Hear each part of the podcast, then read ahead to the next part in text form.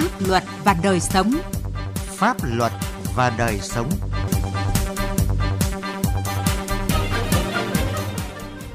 Thưa quý vị và các bạn, Luật Hòa giải ở cơ sở năm 2013 có hiệu lực thi hành kể từ ngày 1 tháng 1 năm 2014, sau hơn 8 năm thi hành Luật Hòa giải ở cơ sở. Hoạt động hòa giải ở cơ sở đã đi vào nề nếp, thống nhất hiệu quả và tiếp tục khẳng định được vị trí, vai trò quan trọng trong đời sống xã hội. Tuy nhiên, thực tiễn cho thấy một số mâu thuẫn tranh chấp trong cộng đồng dân cư không được hòa giải kịp thời có thể gây ra nhiều hệ lụy. Chương trình Pháp luật và đời sống hôm nay xin dành toàn bộ thời lượng bàn về nội dung này. Pháp luật đồng hành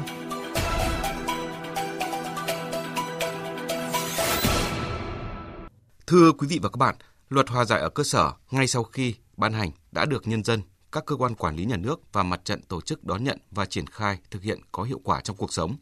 góp phần giữ gìn và phát huy đạo đức xã hội, phong tục tập quán tốt đẹp của nhân dân. Mở đầu chương trình, chúng ta cùng nhìn lại những kết quả sau hơn 8 năm thi hành luật hòa giải ở cơ sở. Tại kỳ họp thứ 5, Quốc hội khóa 13 đã thông qua luật hòa giải ở cơ sở năm 2013. Theo nhiều chuyên gia và người dân, sự ra đời của luật hòa giải cơ sở đã tạo ra cơ chế giải quyết các tranh chấp dựa vào sức mạnh của cả hệ thống chính trị trên cơ sở lựa chọn và tự nguyện của các bên. Việc hòa giải theo quyết định của luật hòa giải cơ sở không những giúp các cơ quan giảm bớt gánh nặng trong giải quyết các tranh chấp mà còn giúp các bên giảm bớt chi phí và quan trọng nhất là tạo ra sự đoàn kết gắn bó trong cộng đồng dân cư. Bản chất của giao dịch dân sự nó là tự nguyện, là sự thỏa thuận của các bên. Vậy thì khi mà tiến hành giao dịch các bên có tranh chấp thì các bên cũng có thể tự thỏa thuận với nhau. Tức là cái cơ chế giải quyết bằng cái cơ chế giải quyết lựa chọn, chứ không phải là bằng cái cơ chế giải quyết nhà nước, thì rõ ràng nó sẽ có lợi ích hơn và nó có ràng nó ưu việt hơn, nó sẽ đỡ tốn thời gian, nó sẽ đỡ tốn về kinh phí, nó đỡ tốn về vật lực, đỡ tốn về nhân lực cho các cái người dân hoặc là các cái doanh nghiệp và đặc biệt ở các cái địa phương, đó là gì? Các cái hộ kinh doanh cá thể. Hòa giải này ra đời tôi thấy rất thuận lợi cho người dân. Thứ nhất là cái thủ tục là đơn giản, gọn nhẹ cái thứ hai là tạo cái môi trường thân thiện giữa bên đương sự và bên có liên quan. Cái khoảng cách giữa các bên là không có, cho nên gần gũi là đối thoại mà cái chất đối thoại nó cười mở, vui vẻ với nhau. Sinh thời bác hồ đã nói, xử đúng là tốt, nhưng không phải xử thì tốt hơn. Muốn làm vậy thì chúng ta phải tăng cường đổi mới, hòa giải. Do là ưu điểm của cái hòa giải, việc giải quyết tranh chấp nhanh nhất, không kéo dài thời gian, tạo điều kiện thuận lợi nhất cho người dân khi tiếp cận với công lý và giải quyết vụ việc cái thứ hai, người dân nói chung mà đương sự khiếu kiện nói chung không mất một đồng nào, một chi phí nào. Có tiền ngay tại tòa án thì phải nộp một khoản dự phí nhất định. Hiện tại công việc tòa án thì rất lớn, áp lực thẩm phán cao. Vì vậy, tổ chức tiến hành hòa giải thì thể giảm áp lực công việc cho tòa án. Hơn 8 năm luật hòa giải đi vào cuộc sống, đã được nhân dân đón nhận, ủng hộ và sự lãnh đạo chỉ đạo của các ủy chính quyền, đặc biệt là vai trò nòng cốt của mặt trận Tổ quốc Việt Nam, nên đã phát huy tác dụng tích cực trong đời sống xã hội. Từ năm 2014 đến hết năm 2019, các tổ hòa giải ở cơ sở trên cả nước đã hòa giải thành hơn 700.000 vụ, tỷ lệ hòa giải thành đạt 80,9%. Sau những lần hòa giải thành công đã giúp người dân hiểu rõ quy định pháp luật, mâu thuẫn xích mích được gỡ bỏ, công tác an ninh trật tự tại nhiều địa phương được đảm bảo. Tiến sĩ Lê Vệ Quốc, vụ trưởng vụ phổ biến giáo dục pháp luật, Bộ Tư pháp nhận định, Luật hòa giải cơ sở là một đạo luật đi vào cuộc sống nhanh nhất và cũng mang lại nhiều kết quả rất to lớn cho xã hội và cộng đồng dân cư. Luật hòa giải đã thực sự đi vào cuộc sống và đạt được rất là nhiều cái kết quả tích cực. Trong đó có một số cái điểm nhấn ờ, có thể kể đến. Thứ nhất đấy là cái nhận thức hiểu biết của người dân đối với cái ờ, thiết chế hòa giải cơ sở đã được nâng lên. Cái thứ hai nữa ấy là Ờ, công tác quản lý của nhà nước ờ, về cái ờ, hoạt động này đã được chú trọng và triển khai tương đối đồng bộ, đưa cái công công tác hòa giải ngày càng thực chất và hiệu quả, đóng góp thiết thực cho cái sự ổn định và phát triển kinh tế xã hội của cả nước. Cái thứ ba ấy là cái cơ chế phối hợp giữa các cơ quan nhà nước, các tổ chức chính trị xã hội trong cả hệ thống chính trị đang ngày càng chặt chẽ hơn với cái sự vào cuộc vai trò nòng cốt của mặt trận tổ quốc Việt Nam. Cái thứ tư ấy, thì đội ngũ hòa giải viên đã được nâng lên về cả số lượng và đặc biệt là về chất lượng và cuối cùng ấy thì cái nguồn lực uh, dành cho cái công tác hòa giải cũng đã được chú trọng Những kết quả của công tác hòa giải không những đã giải quyết được những mâu thuẫn tranh chấp trong nội bộ nhân dân, gắn kết tình làng nghĩa xóm với nhau giữa các bên mà còn góp phần vào công tác đảm bảo an ninh trật tự, tạo tiền đề cho phát triển kinh tế xã hội ở địa phương. Từ thực tế quản lý ở địa phương mình, bà Nguyễn Thị Minh Vân, Phó Chủ tịch Ủy ban nhân dân phường Vĩnh Tuy, quận Hai Bà Trưng, thành phố Hà Nội nhận xét. Công tác hòa giải đã một phần đóng góp vào cái thực hiện cái các nhiệm vụ cùng với lại à, hòa giải tại cơ sở và có các vụ việc đã hòa giải thành đóng góp vào thực hiện cái nhiệm vụ phát triển kinh tế xã hội đối với địa phương.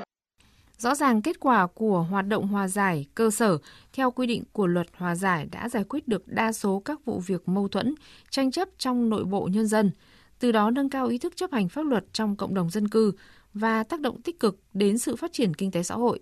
Bởi khi quan hệ cộng đồng làng xã ổn định, bền chặt, các thôn, tổ dân phố giữ được an ninh trật tự, khiến mỗi cá nhân và gia đình yên tâm lao động, sản xuất, làm ăn hiệu quả hơn, giúp nhau phát triển kinh tế, xóa đói giảm nghèo, xây dựng địa phương ngày càng giàu mạnh, văn minh.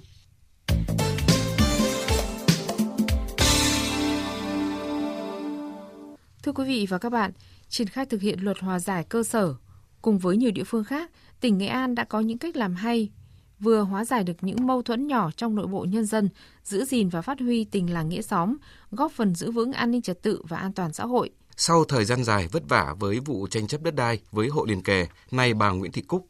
công dân tổ 3, phường Hà Huy Tập, thành phố Vinh, tỉnh Nghệ An đã lấy lại được niềm tin và sống vui vẻ trong khuôn viên rộng rãi thoáng mát của mình nhờ kết quả hòa giải của tổ hòa giải khối 3 và hội đồng hòa giải phường Hà Huy Tập. Bà Cúc nhớ lại, vào năm 1989 có mua phần đất liền kề của hộ bên cạnh. Do là hàng xóm với nhau nên bà Cúc trả tiền và chỉ làm giấy biên nhận viết tay. Năm tháng trôi đi, khi đất đai có giá thì nảy sinh tranh chấp. Câu chuyện tưởng đơn giản như vậy nhưng trải qua 7 lần hòa giải ở khối rồi ở phường, nút thắt của vụ việc mới được giải quyết. Trên cơ sở sự thật khách quan và điều kiện hoàn cảnh của các bên tranh chấp, tổ hòa giải đã phân tích cho hai bên lẽ thiệt hơn, vận động hai gia đình cùng thực hiện các giao kết trên tinh thần thiện trí. Vụ việc đã được giải quyết ổn thỏa. Bà Cúc đã làm giấy chứng nhận quyền sử dụng đất. Bà Nguyễn Thị Cúc cho biết hòa giải của khối rồi phường rất quan tâm sâu sát để hòa giải vụ việc. Vì khối là cùng ừ, nhọc cống quá, họ cũng dày cống, đây là họ rất là tận tâm tận tinh với dân mà họ cũng rất là cũng trăn trở với dân cho nên là em cũng nghĩ là thôi chịu thiệt một tí để để cho hơn sống cái việc cái cho đời nhọc Ông Nguyễn Văn Huyên, Chủ tịch Ủy ban nhân dân phường Hà Huy Tập cho biết, tuy là một phường ở trung tâm thành Vinh, thường xuyên nảy sinh nhiều vụ việc tranh chấp phức tạp trong nội bộ nhân dân, nhưng với phương châm giải quyết vụ việc ngay tại cơ sở, những năm gần đây, Đảng ủy, chính quyền cùng các ban ngành ở phường luôn quan tâm củng cố các ban hòa giải ở khối và hội đồng hòa giải ở phường. Các tổ chức hòa giải này có sự tham gia tích cực của thường trực Ủy ban nhân dân, đại diện các ban ngành luôn gần gũi lắng nghe tâm tư, nguyện vọng của dân, kiên trì vận động thuyết phục, hướng dẫn các bên giải quyết các mâu thuẫn tranh chấp thấu tình đạt lý. Vì vậy, tỷ lệ hòa giải thành luôn đạt hơn 80% số vụ việc phát sinh. Kiên trì trong công tác hòa giải là chỉ đạo là cấp ủy để chi bộ và ban cán sự các khối là tổ chức thì công tác hòa giải ở khối. Thì sau đó nếu khối không thành công thì chúng tôi là tổ chức hội đồng tiếp dân của phường tổ chức hòa giải là tại phường Hai Tập. Chúng tôi đã là kiên trì thuyết phục vận động nhân dân là những cái hộ mà tranh chấp đất đai là um, chấp hành theo cái vấn đề pháp luật chấp hành theo cái hòa giải của của phường vừa có tình vừa có lý là đảm bảo được cái tình cảm là trong khối phố mà trong cái tình nghĩa là ở dân cư. Xác định hoạt động hòa giải là một trong những công tác trọng tâm của các cấp ngành. Do vậy mà với sự tham mưu của ngành tư pháp, cấp ủy và chính quyền các cấp luôn coi việc xây dựng, củng cố kiện toàn tổ chức hòa giải cơ sở là một trong những nhiệm vụ trọng tâm. Hàng năm, số tổ hòa giải và hòa giải viên ở Nghệ An không ngừng được tăng lên cả về số lượng và chất lượng. Đến thời điểm này, toàn tỉnh Nghệ An có gần 4.000 tổ hòa giải với gần 27.000 hòa giải viên. Về cơ bản, các hòa giải viên ở cơ sở là thành viên các tổ chức đoàn thể như thanh niên, phụ nữ, hội cựu chiến binh, Họ là những người có uy tín, có sự hiểu biết nhất định về pháp luật và giàu kinh nghiệm trong cuộc sống. Về vấn đề này, ông Mông Văn Tý, trưởng ban hòa giải thị trấn Mường Xén, huyện miền núi Kỳ Sơn chia sẻ. Ban công tác ờ, là chúng tôi là đến cũng phải ờ, khéo léo, ờ, tìm hiểu rõ nguyên nhân rồi sau đó là sẽ động viên cũng như là thêm cái tâm tư nguyện vọng và hòa giải cho các bên làm sao là thực thấu đáo với lại cái tinh thần coi như là hòa giải tại ở cơ sở để cho người ta hiểu được và không uh, có vụ việc nào không muốn có vụ việc nào để uh, đưa lên cấp trên để tiếp tục hòa giải hoặc giải quyết. Ông Lê Bá Thiệu, trưởng phòng phổ biến giáo dục pháp luật Sở Tư pháp Nghệ An cho biết, nhiều năm qua, ngành tư pháp cùng chính quyền và các tổ chức thành viên của mặt trận cũng đã thường xuyên chăm lo xây dựng kiện toàn tổ chức hòa giải, bồi dưỡng kiến thức pháp luật và kỹ năng hòa giải cho các thành viên của tổ hòa giải,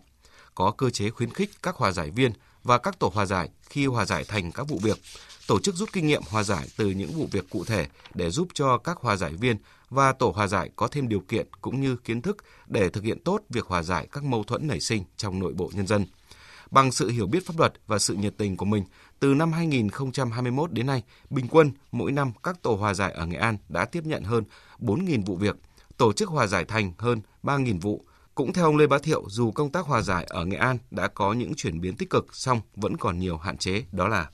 kiến thức về mặt pháp luật cũng như kỹ năng về hòa giải của đội ngũ hòa giải viên thì đang còn bị động, chủ yếu là cái tình trạng là ngồi chờ các bên để yêu cầu thì mới tiếp nhận giải quyết. Chưa chưa thực hiện đúng cái chức năng nhiệm vụ theo quy định của luật hòa giải. Tức là trong đó có các cái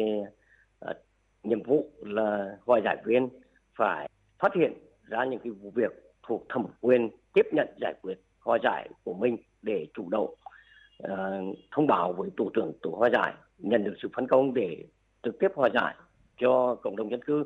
Do đó là cái số lượng vụ việc mà đội ngũ hòa giải viên tiếp nhận hàng năm nó chưa cao. Chất lượng các cái vụ việc hòa giải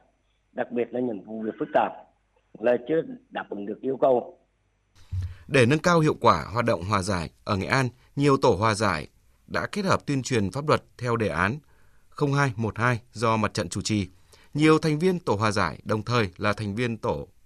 nòng cốt tuyên truyền pháp luật tại cụm dân cư. Họ vừa tuyên truyền cho nhân dân nói chung, vừa đến từng nhà để phân tích hướng dẫn cho những đối tượng có những khúc mắc trong quan hệ với láng giềng hay chính quyền trong các quan hệ dân sự, kinh tế xã hội. Sự kết hợp này thật sự mang lại hiệu quả thiết thực.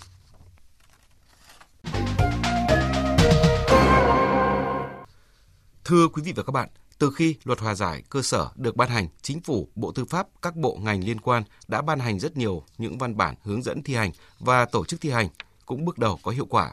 Tuy nhiên, qua thực tiễn triển khai cho thấy vẫn còn một số những khó khăn, những thách thức, những vướng mắc cần giải pháp tháo gỡ. Đó là nội dung cuộc trao đổi giữa phóng viên Đài Tiếng Nói Việt Nam với luật sư Nguyễn Duy Lãm, nguyên vụ trưởng vụ phổ biến giáo dục pháp luật Bộ Tư pháp. Mời quý vị và các bạn cùng nghe.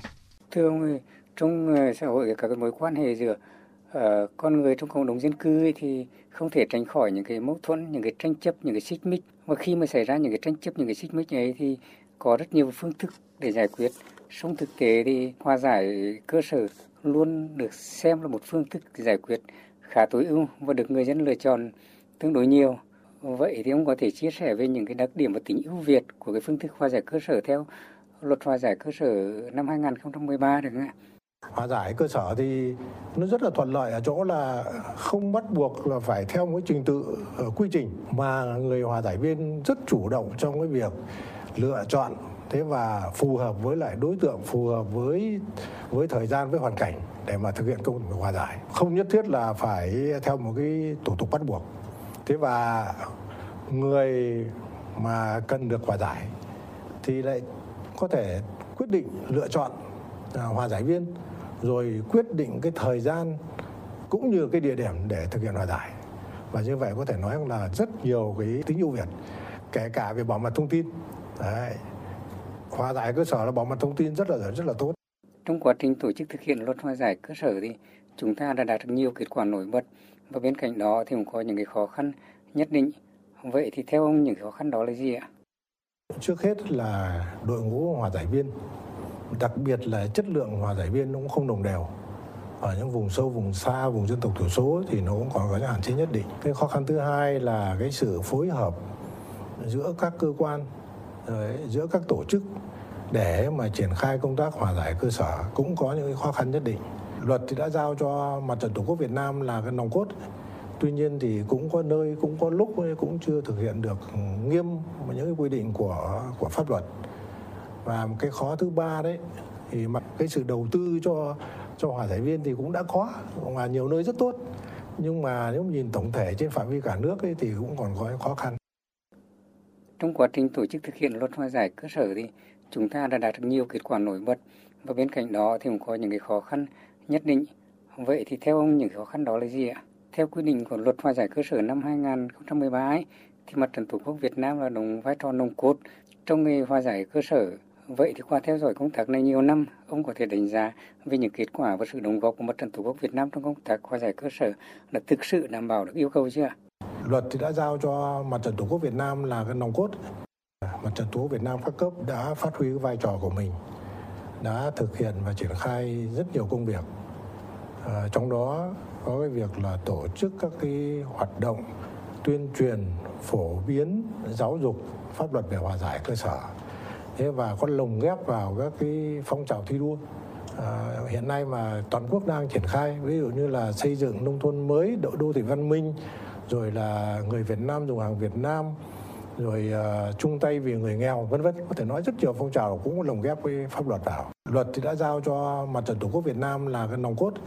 Tuy nhiên thì cũng có nơi cũng có lúc cũng chưa thực hiện được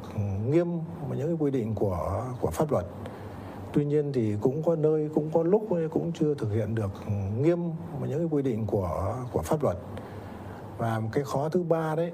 thì mặt cái sự đầu tư cho cho hòa giải viên thì cũng đã có và nhiều nơi rất tốt. Nhưng mà nếu nhìn tổng thể trên phạm vi cả nước ấy, thì cũng còn có khó khăn. Mặt trận tổ Việt Nam các cấp đã phát huy vai trò của mình đã thực hiện và triển khai rất nhiều công việc. À, trong đó có cái việc là tổ chức các cái hoạt động tuyên truyền phổ biến giáo dục pháp luật về hòa giải cơ sở.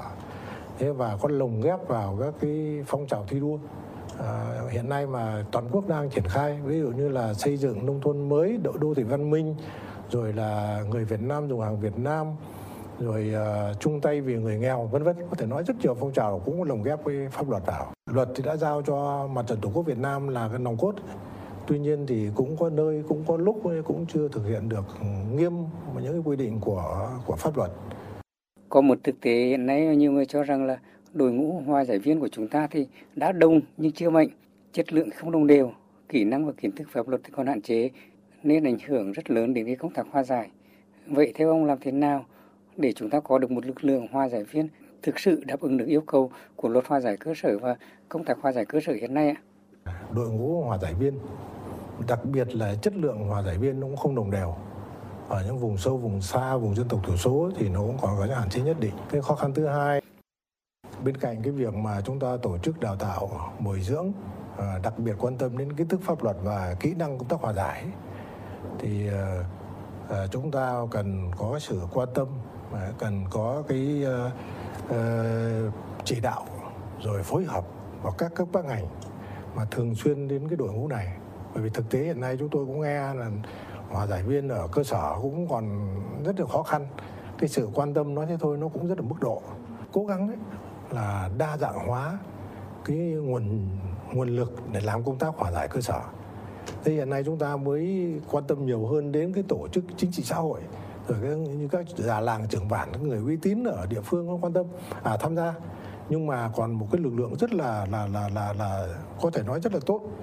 là luật sư này, luật gia này, những người mà cán bộ công chức đã từng công tác ở các cái lĩnh vực pháp luật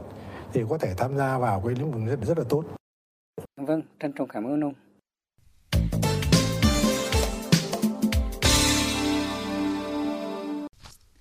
Thưa quý vị và các bạn, 5 năm đảm nhận cương vị tổ trưởng tổ hòa giải tổ dân phố số 18, phường Ngọc Thụy, quận Long Biên, Hà Nội, bà Lê Thị Bích Ngọc đã nhiệt tình năng nổ trong công tác hòa giải, nhờ đó kết quả hòa giải các vụ mâu thuẫn của tổ dân phố 18 đạt kết quả cao.